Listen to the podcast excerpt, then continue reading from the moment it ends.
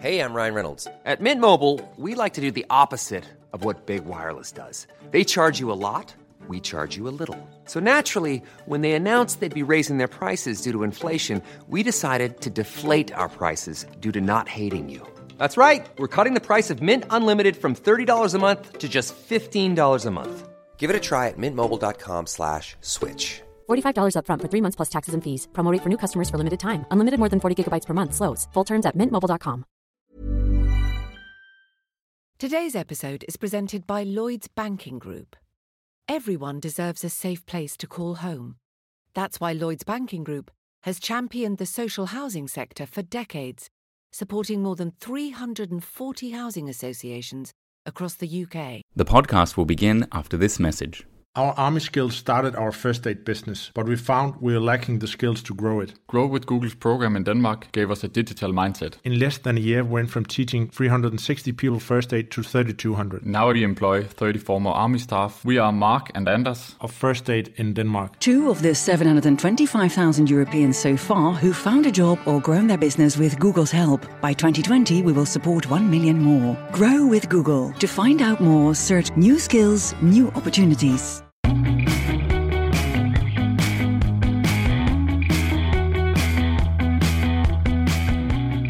Hey everyone, welcome back to EU Confidential. I'm your host, Ryan Heath, the political editor at Politico Europe, and you're listening to the number one EU politics podcast.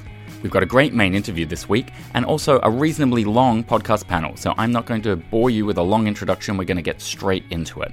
What we're doing this week is following up on a Politico series from one year ago called Brussels So White, which looks at why decision makers in Brussels don't reflect the population that they serve across Europe. The people we're going to talk to in this interview are Lisa Osborne Ross and Gurpreet Brar. They're two people of colour in very senior positions in Edelman, the world's largest PR firm. Lisa runs the Washington, D.C. office and is a regular visitor to Brussels, and Gurpreet was interviewed in our series last year and he runs the Brussels office. He's British and, as he'll remind you in the interview, also European. So let's hear from them now.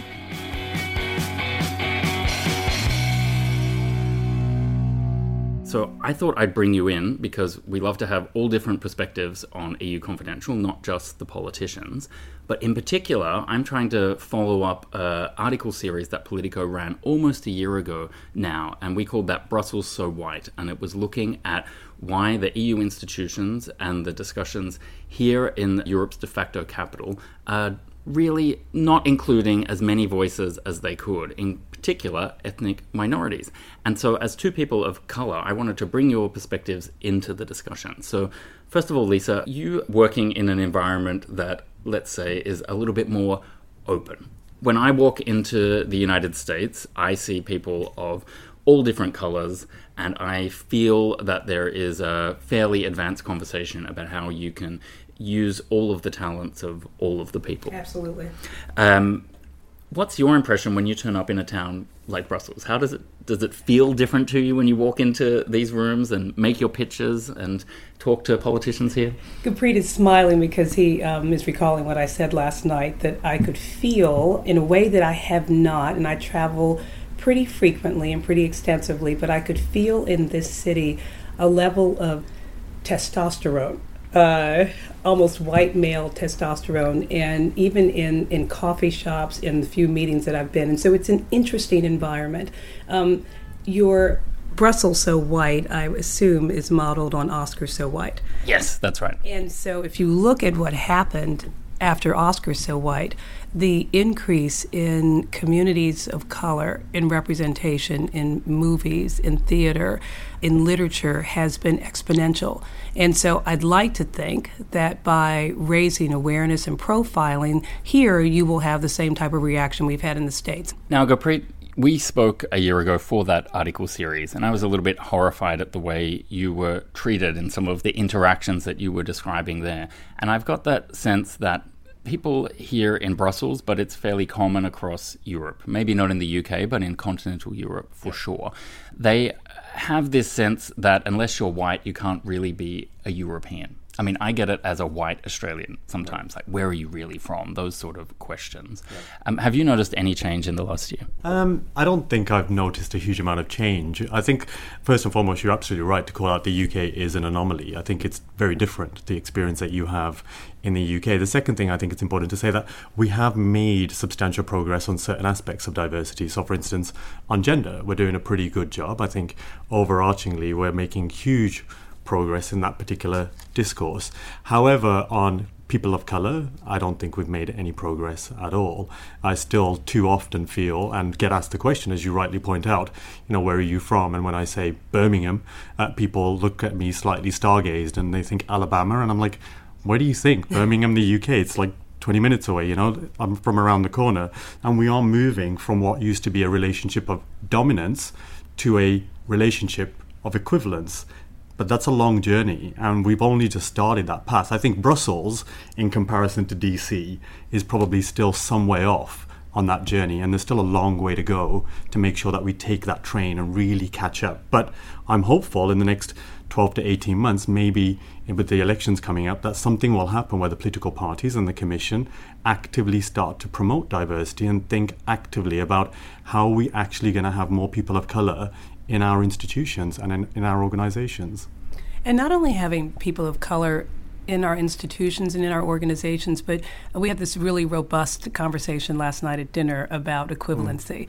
And I remarked that the last time I'd been in Brussels was days before the 2016 presidential election in the US, where I went to Brussels, London, Paris, and Berlin.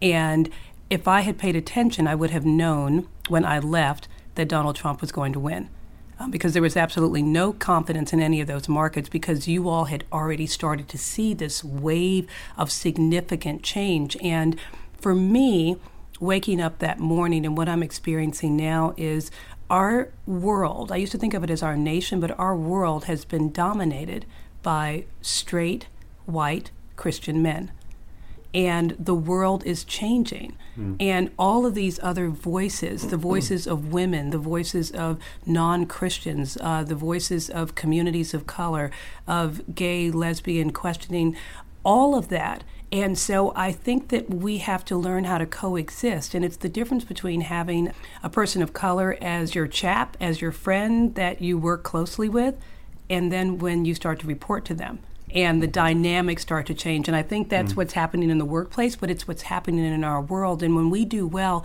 we coexist. We don't replace one dominance with another. Mm. Um, but we have to coexist and we have to make sure that that cohort that I talked about, straight, white, Christian men also feel like they have a voice at the table, but they have to understand theirs will not be the only voice and it will not be the dominant voice. Mm. Now, one thing that really strikes me is that there are a lot of political difficulties across the Western world right now. You were you were talking about how divisive recent U.S. elections have been, and we can talk about Brexit as well here in Europe. So I think it's really interesting then that the UK and the US have these more advanced conversations on these issues, but people in continental Europe are maybe a little bit complacent, where they look at London or they look at DC and they think, oh, these horrible places that are being torn apart by these regressive politics. And yet you have these much more sophisticated discussions on these diversity issues there. So I wanted to maybe chat a little bit about why you think that might be the case and what you think of this idea that prevails in countries like France and Belgium, where it's a problem to ask people you know, on a census form, for example, what is their ethnicity? Like, yeah. does it help to be supposedly colorblind, which is the theoretical value system behind those yeah. ideas in France and Belgium, or you know, is that actually just nonsense? Yeah, well, I, just want to start by saying, look, my identity is extremely complex. I grew up in a household of Indian parents. I ate Indian food. I listened to Bollywood music. At the same time, I watched RuPaul's Drag Race, and I was a gay man that was trying to deal with my sexuality simultaneously, whilst growing up in Birmingham in a very, very impoverished area of Birmingham called Sandwell and Dudley. So my identity is not one single area. It's like a almost like an onion, right? You have to peel away different aspects of it. To not give me ownership of any aspect of the onion is basically denying me my right to exist. And I completely disagree that I have to pick and choose between an aspect, which color is also part of, in comparison to you know, the whole. I'm a gay man, I'm also an Indian man, but I'm also British. At the same time, I am still European. So that's my identity. It's not one box. You can't fit me into one, and it's not as easy as fitting me into one.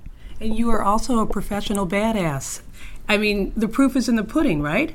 If you look at the Washington office of Edelman, you look at the Brussels office of Edelman, we are two of the most profitable offices in the entire network. You are all of those things that you said. I am a woman of color. First and foremost, I am, and that's truly my identity. It's how I see myself. I'm a businesswoman.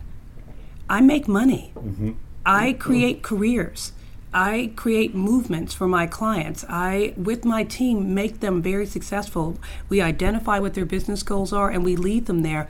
How are we able to do that? By having diverse points of views. Yep. By having people who come from different parts of the world, people who come from different parts of, in, in my case, of the country, people who have different political points of view, people who learn differently. People who, God forbid, went to a community college as opposed to a you know really exclusive four-year institution. That is such a big thing in the U.S. Yes. I mean, it is a thing in other parts of the world, but I am absolutely struck where I went to my university because I thought it had a good course. Yes. And I suppose if the choice was between that university and one in a very small town in the middle of nowhere, I might yes. have noticed the difference. But mm. I just didn't have this idea that people might give you or reject you for a job based on which university you went to. Absolutely. I, I mean, I was the first one in my family to yep. go to university, so I was just more like, oh yeah, university is important, and had no idea of all these hidden levers of power or these unwritten rules that you were or weren't supposed so to follow. So you have a point of view then, given the background that you just mm. described, that is highly valuable to me because you will see things that other people in my office will not see that I might not see.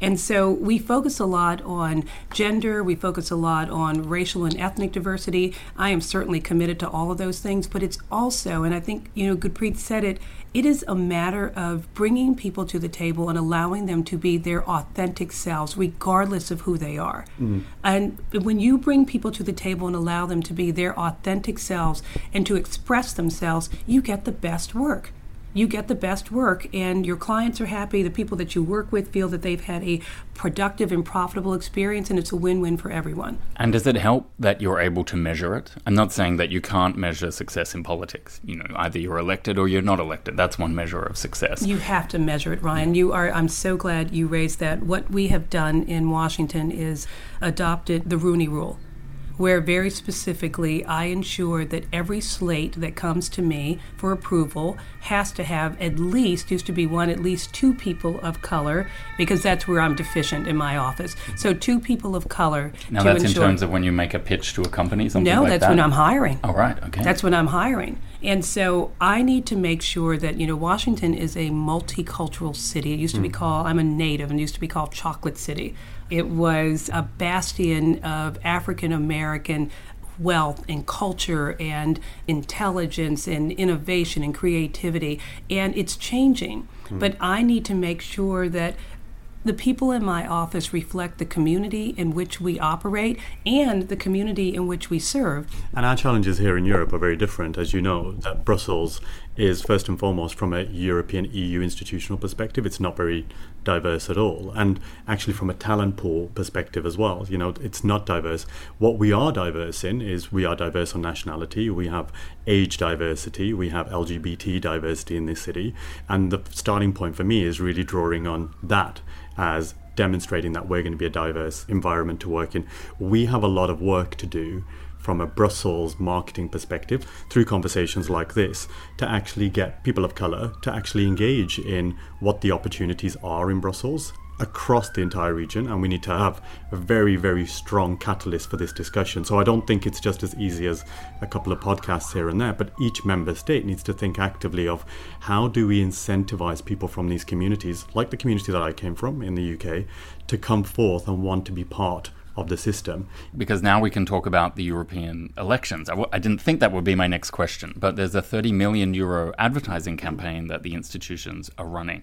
They face a turnout problem for eight elections in a row. Every single time there's been a direct election to the European Parliament, turnout has dropped. It's critically low. It's down to 30% in the Eastern European countries, mm. which also happen to be the least diverse in terms of population. Uh, and so it strikes me that you really would want to be targeting people who don't feel as connected to the political system, and maybe that would be minority communities some of the time. No, absolutely. And actually, just to kind of say, you know, we talk about Eastern European uh, lack of diversity, but my husband, as you know, is from Poland, and, and um, the amount of Ukrainians that have come into Poland in recent years has actually made it, even though it's white immigration, it is a very diverse landscape in that sense, but we just don't talk about it in the same way as the Syrian challenges or Syrian issues. But uh, on the broader challenge about how do you actually get people to come out and vote, you have to have campaigns that resonate, you have to have connections, but importantly, and again, some of the conversation that Lisa and I were having yesterday, you've got to do brand marketing. At the end of the day, these institutions and these individuals that we work with or work through need to think about their own brands. But there are tactics and abilities out there today as a result of the changes in our environment, as a result of social media, that allow you to really penetrate and get people's messages to cut across. But you need a brand. You need to be able to sell that brand and you need to have a very clear narrative around what that brand stands for. And I think at times we have struggled with that in Europe. We've struggled to articulate in a very short, clear synopsis what that brand looks like. Some of the biggest brands in our world today are, are you know, political leaders. Trump is so a brand. Donald yeah, Trump is a let's brand. bring you back in, Lisa. Yeah. Donald Trump is a brand. He is without a doubt one of the most effective marketers that I have ever experienced. And I think he mm. has changed the landscape for not only in uh, U.S. politics, but globally, mm. how people run for office and how people assert themselves and how they identify their base and how they stay with their base. I think so much of what we are seeing right now is we talk about it about race, we talk about it in gender. I think we are experiencing a culture war. I think there are people who are on this side of an mm-hmm. issue, and then there are people on this side of the issue. And regardless of their race, their gender, their sexual orientation, where or how they grew up, they will always see this point of view this way, and they will always mm-hmm. see. And so, and that is the real problem that we have this culture war that we are trying to break but through. that's dangerous, really, isn't it? This idea that people can't change or Absolutely. that a democracy can't change, that we all have to be locked into some way of thinking or some identity. And you know what? That used to be a positive thing. To evolve is remarkable. To learn something new and change your point of view because you've learned something new because you've had a new experience. The flip side of all of this conversation is that when you create environments where people are afraid to say what they think because they're afraid that they will be called a homophobe, they'll be called sexist, they'll be called racist, and they are asking a question. They're saying, I don't understand. I'm trying to figure this out. I think this is offensive, but I'm not sure that it is. And so we have also created an environment where people are afraid to say anything because they're afraid of being uh, labeled. On this point of diversity, it is really important, again, to not flip the dominance. I said it once, and if I don't say anything else, I want to make sure that that point is really, really clear. I sent off a team to do a multi million dollar pitch. They were all women. And as we were preparing, I worried, oh my God, we've got an all female team. Because isn't that the same as having an all male team? Mm-hmm. Isn't that the same as having an all white team? Now, what was interesting, the feedback from the client was I loved having an all female team but we could have gotten a different reaction. And so I think we have to recognize that diversity, it has to thread through. It's not just diversity when we want it to be diverse and it works for us. We have to recognize again that there's room under the tent for everyone to come in and to express themselves. Have you experienced in your own careers that you've made a difference to someone else's life where they've been able to notice that you were there and they got inspired by you? Or is that a, a general belief that you also have that when you can see someone else achieve who looks like you or talks like you or comes from the same background as you, do you think that makes a difference in the next group and how quickly they're able to come along? There's a phrase if you can see it, you can be it. Yeah. I completely agree. And actually, there's different things. I think one of it is if you can see it, you can believe it, and you can actually think that you can actually achieve it as well. But there are different things that have worked in different markets at different times, right? So in some markets and in some political establishments, quotas have worked. Very, very aggressive, some might argue.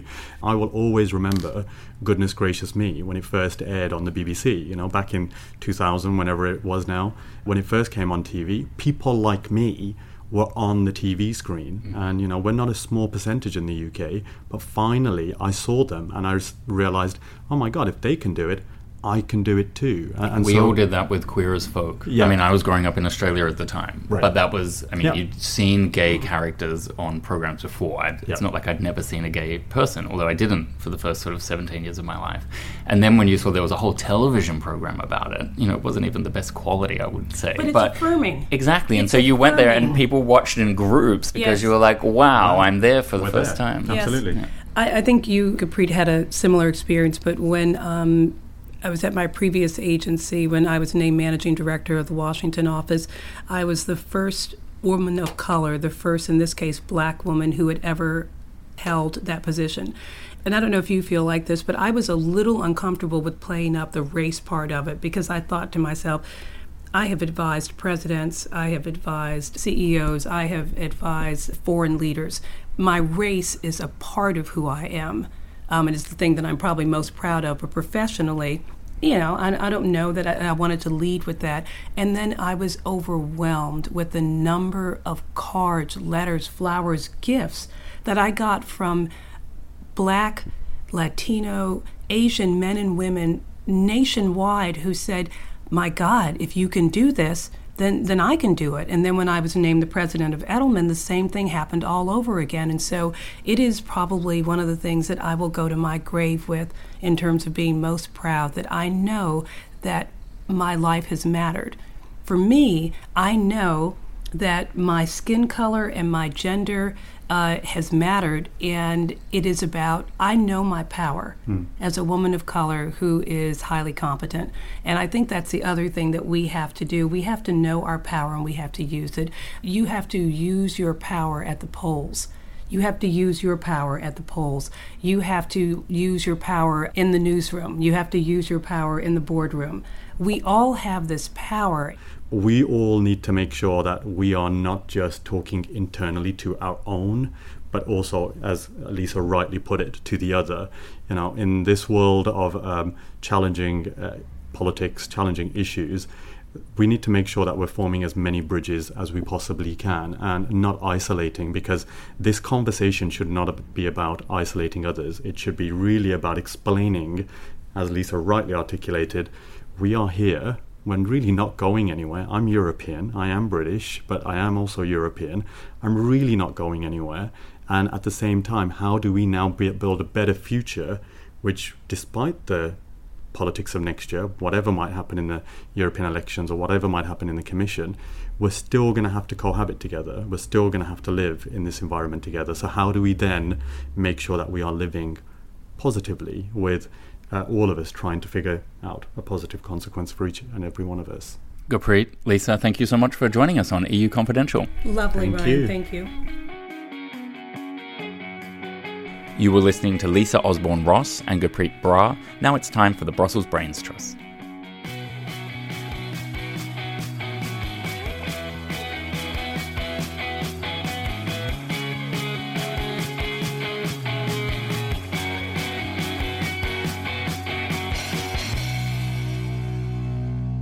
And now it's time to welcome back the podcast panel. Hello, Alva Finn. Good morning. Good morning, Lena Abaruz. Good morning, Ryan. Good morning, Alva. Uh, we've got uh, good old fashioned EU WTF to kick the discussion off with. More of a US WTF, actually. Hillary Clinton inserting herself back into European political discussion by suggesting actually that EU leaders need to get a grip on migration and that if they don't do that and say that there isn't enough room for Europe to give more refuge and support and to say that Europe has done its part, then there's going to be continued problems with right wing populists on the continent. I wanted to get your reaction to this, you know, extraordinary insight that Clinton has been able to offer Europeans. I'm not, I'm not sure we've thought about this up until now. What is your reaction, Lena? It looks to me like, you know, when you have the bus and you're running behind the bus and you're, you're missing it, and Mrs. Clinton is just wants to go back again to the media because we haven't heard from her for a long time and couldn't be better subject than talking about migration, talking about Europe, talking about populism. I believe that it is really interesting that she just got all these headlines. Something uh, for somebody so eloquent like her, uh, very well known to be pro human rights, pro women rights, to come out and say something like this. It's um, it's a little bit shocking. And Alva, isn't it? You know, maybe technically correct at some level, but also an issue that leaders actually addressed two years ago. Like the numbers are really down by about 90%, aren't they? Yeah, and I also think that it was particularly unhelpful that she said, "Oh, you're you just need to make it clear to people that you can no longer provide refuge and support." But you know that would be in direct violation of some conventions that we've signed up to, everybody has signed up to around the world. So, you know, what's the solution? And she didn't really go into that. And I'm not sure if she's very up to date on what the European leaders are doing. So I think that's why it was just unhelpful to me. It hmm. was kind of like, just this throwaway comment, then also, yeah, something that would violate the refugee conventions. And then also, what's the result of denying refuge to people who need it? They stay wherever they are, or they overpopulate countries that already have a hard time and have many more refugees. And the thing is that some European countries, maybe they are full, right? But mm the rest of them are Jordan not. Jordan is more full, for example. Yeah. Lebanon yeah. is more, more full. full. Exactly. Yeah. I think it's just, you know, how much are we willing to, for example, save the European project by denying refuge to those who seek it. And the other thing is that many people in Europe feel solidarity with refugees, and there's just a total ignorance of that as well. You know, should we give in to populists and the message that they're sending, or should we be proud of what we've achieved already and, and the people that we've supported? And yeah, she's not speaking for people like me, who, mm. in fact, you know, always admired Angela Merkel for what she did. Yeah. What I want is more solidarity. I want more member states to share the load. I know it's politically unpopular to say that, but you know, I think history well, will not judge her well for saying it. Well, mm. maybe one of the things she was thinking of, and I don't want to put words in her mouth, but maybe she was thinking of a country like Italy where they have been forced to shoulder an unfair amount of the burden of people coming into Europe. And obviously, they do have an inflamed populist discussion right at the moment. However, it seems to have backfired a little bit because the Alternative for Deutschland party immediately created advertisements based on her comments, mm. effectively saying, look, even Hillary Clinton agrees with us, mm. which presumably was not the point of her comments. Which make her so much like Mr. Trump, no? They're both agreeing on that because they have as well their the migrants are on their borders. I mean, what makes her different from him? No. I just don't like this. A tough call. It's the human cost of making exactly. these decisions, and like, there's no there's just nothing in her comments that looks to that. You know, mm. h- how do we beat populism? Do we fight it with their rhetoric, or do we stand firm on our values and what I thought her values were? You know, if you don't stick to your values, what are you doing? Um, and well, who are you? One interesting thing I read the other day, I literally had no idea about it. It was looking at the efforts to extend the US Mexico border wall. And both Hillary Clinton and Barack Obama voted for the first part of the wall in 2005 6, the first 550 kilometers of it. I was like, hmm, I was not expecting to, to read about that. And anyway, why don't we move on to another interesting report that comes from the Carnegie Group, and that is into the emergence or the nuances of a conservative civil society. And how do you grapple with that? The fact that civil society isn't just a collection of left wing activist groups, but it's a little bit more complicated than that. And what does that mean for the future of that civil society space in Europe and around the world? Did either of you take a look at the report? I did. Yes, it was very interesting because I think it's one of the first times that I've seen a study that just focuses on the effect and the impact and the influence that these organizations often have. Really interesting selection of countries that were picked. So, you know, conservative civil society propping up very authoritarian governments in places like Thailand and the effect that they've had in the United States, Poland as well, Ukraine. And yeah, what everybody thinks, I think, classically of civil society as being quite left wing, but that's actually not true. And we know that there are lots of conservative forces with a lot of money that are now funding these in the same way that maybe liberals were in the past. And what effect is that having? And I think one of the things that I noticed was, you know, they use different tactics to left wing civil society who usually play a lot by the democratic rules. Mm. And the effect that that's having is, you know, people are willing to say very nasty things and employ very nasty tactics in order to get what they want and speak directly to people.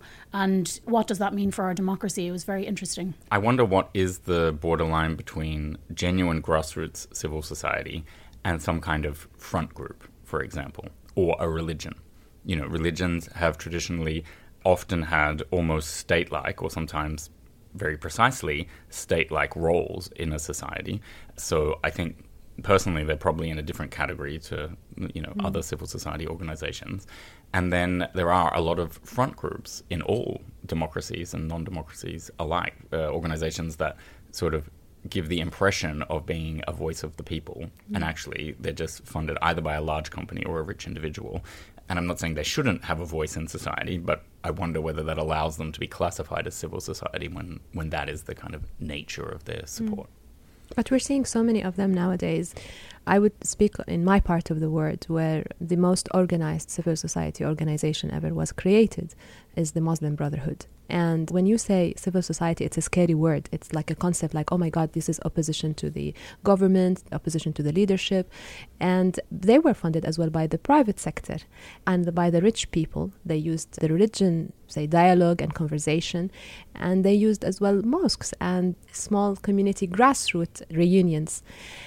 Eventually, this is preventing us from having any kind of these affront, let's say, or the middle political groups or movements, because we, we don't have exactly. We don't have any differentiation between what is left and what is right. We just have either you are pro the government and pro the leadership, or you are now part of the Muslim Brotherhood. That's why I, I so think they're it almost has, the opposition. Then they're not actually civil society. They have placed themselves the opposition, but strangely enough, Ryan, they really know how to talk, as you just said, what the people want to hear.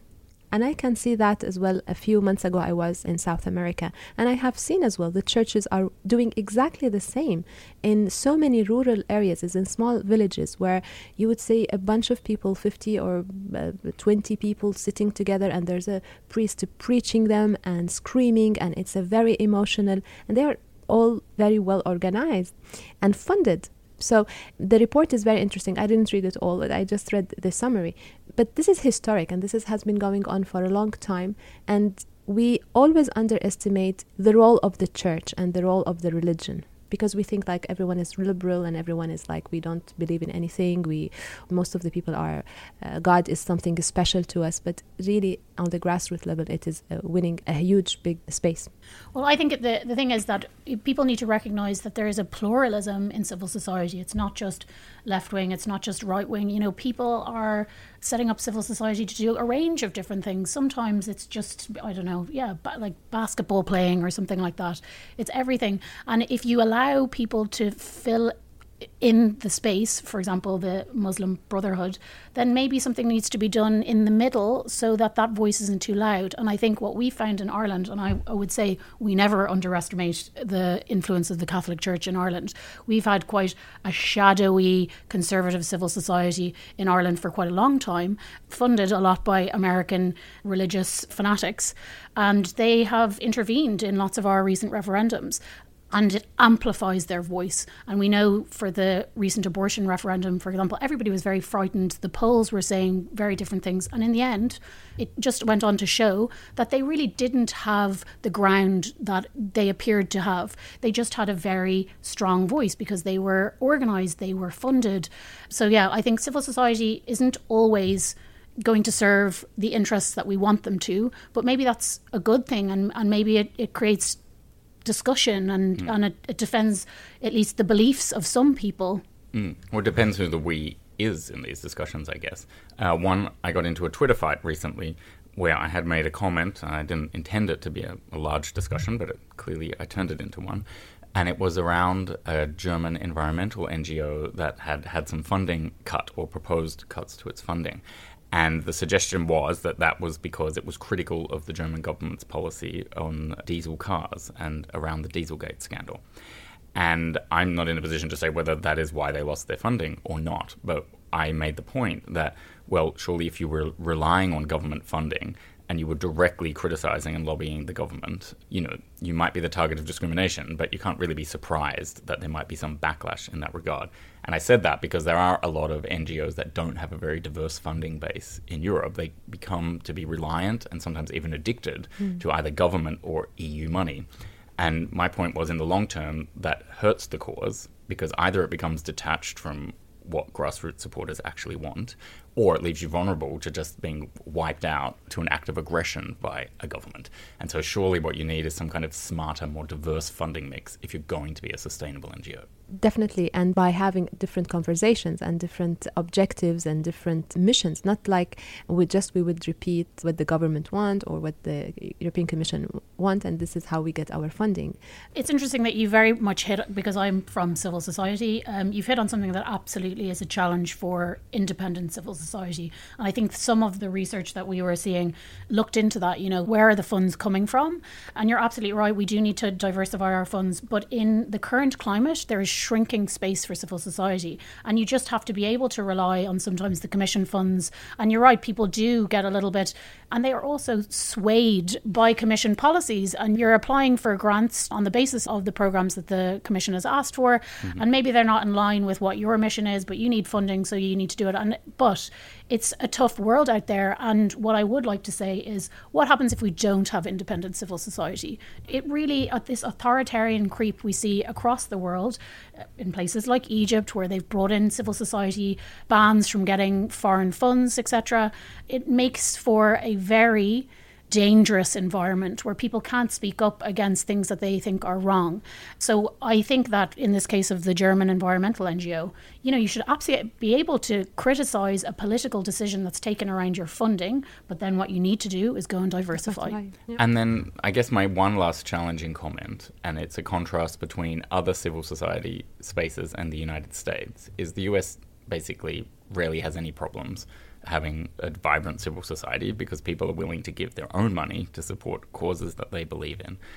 Maybe they're enabled to do that by a lower set of tax rates compared to some European countries. But it does always shock me that European organizations don't sort of look to themselves a bit harder and think, well, how do we convince people to give us money? How do we do more of what individuals would actually like to see happen and then get money from them as a result. You know, there are pretty successful fundraising drives for Médecins Sans Frontières, for example. Um, I'm sure your employer, Save the Children, does fundraising as well. So it's possible. And I, I wonder why Europeans don't sort of have that funding base more. But it's on conversely, a lot of people say, why are you spending so much on fundraising? It's a big criticism of many of the very big organizations that they're becoming businesses. And then you're kind of damned if you do, damned if you don't. And some of them mm. are just very small. They should be supported. Maybe they're focusing on the rights of Roma people, or, mm. you know, there has to be a plurality. The EU is quite good at funding a plurality of civil society, but maybe they don't necessarily like when they're criticized. But this is a strange time because the EU actually funds civil society to sometimes make critiques about its policies. That's why I think we need to diversify funds. But the pot and the amount of money, the foundations that are out there, you know, it's ever smaller and smaller and in the US it's it's getting a lot smaller. So I really think that the end of this discussion no matter who's coming out of the woodwork now we still need to support independent civil society to make sure that they can you know shine a light on things mm. uh, that are happening now because it's a very dangerous environment that's what, what if you had something like a tax? I know that's a horrible word that people don't like to use but it works for things like public broadcasters sometimes you know like i personally if someone told me i had to pay 1% extra tax and that money went to an independent commission of experts that were in charge of funding of civil societies i would say hey that's a clever system is that something that could ever be foreseen in countries that are based on a bigger state and where people do want government to be having a role in the NGO process? I think it all takes as, as well about transparency and how they communicate where the money was spent and which projects. And I, I would do that definitely. But just going back to a point like Alva just mentioned earlier about the big organizations and their fundraising and the percentages they take for admin and the big salaries that they give. Not you, of course, you're funded by Bill Gates Foundation. I know that. but no, but for, it's it's legitimate. Like I interviewed David Miliband, who I think is a very eloquent person who's made a lot of positive contributions across a range of areas in life, and he gets paid more than half a million euros a year to run the International Rescue Committee. Yeah, I think you can get someone for less than that, frankly, who can do a really good job running the International Rescue Committee. Well, I think that I would talk about this all day long if I could. Yeah, but me too. you have to get to your respective offices. I can see editors calling me into meetings. So that's all we've got time for on this episode of EU Confidential. Thank you so much for joining us. If you haven't already signed up to our community, go to politico.eu forward slash registration, tick that EU Confidential box, and we'll deliver the podcast to your inbox every week. And you get invites to any podcast related events. As always, podcasting is a team effort, so big thanks to Anya Bunker, Andrew Gray, and Wei Dong Lin.